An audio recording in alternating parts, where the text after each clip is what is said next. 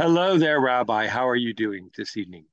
I'm good. Good evening, Joe. One of the first things that I found attractive about Judaism was the idea of the Shabbat dinner, where the whole family sits down at least once a week, turns off the TV, says a few prayers, and talks to one another.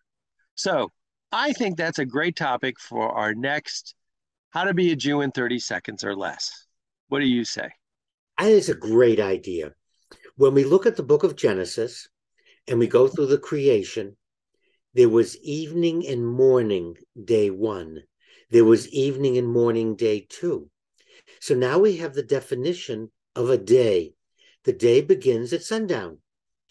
So I'd like to focus on not so much the day, but the sun setting. So it's Friday, the sun is setting. It's the beginning of the Sabbath even if we can't use an entire day, we all could set aside one evening meal once a week to get back in touch with each other. So, as the sun sets on Friday, we light candles. And we recite a blessing, a prayer. Blessed art thou, O Lord our God, King of the universe, who has commanded us to light the Sabbath lights.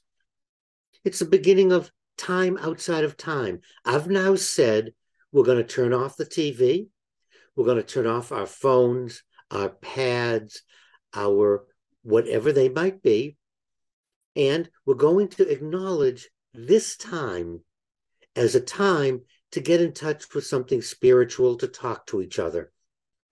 Now we can begin our Sabbath meal. It can be elaborate, it could be takeaway, it could be home cooked, that's that is not important. We don't want to ruin the time or the moment with scrupulosity or being picayune. What we're doing is we're setting aside this moment, this meal, to be together as a family. Who, who had the worst day? Who had the best day? What happened to you today? We haven't had a chance to talk to each other all week. So for the next hour, 45 minutes, two hours, we're going to sit, we're going to eat. We're going to compare, compare notes. We're going to get in touch with each other.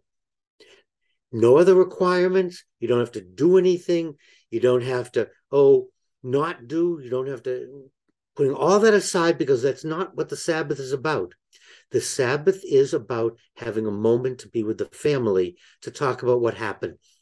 All we're asking is this one moment to acknowledge God, to acknowledge our family, and to discuss the week, the Sabbath.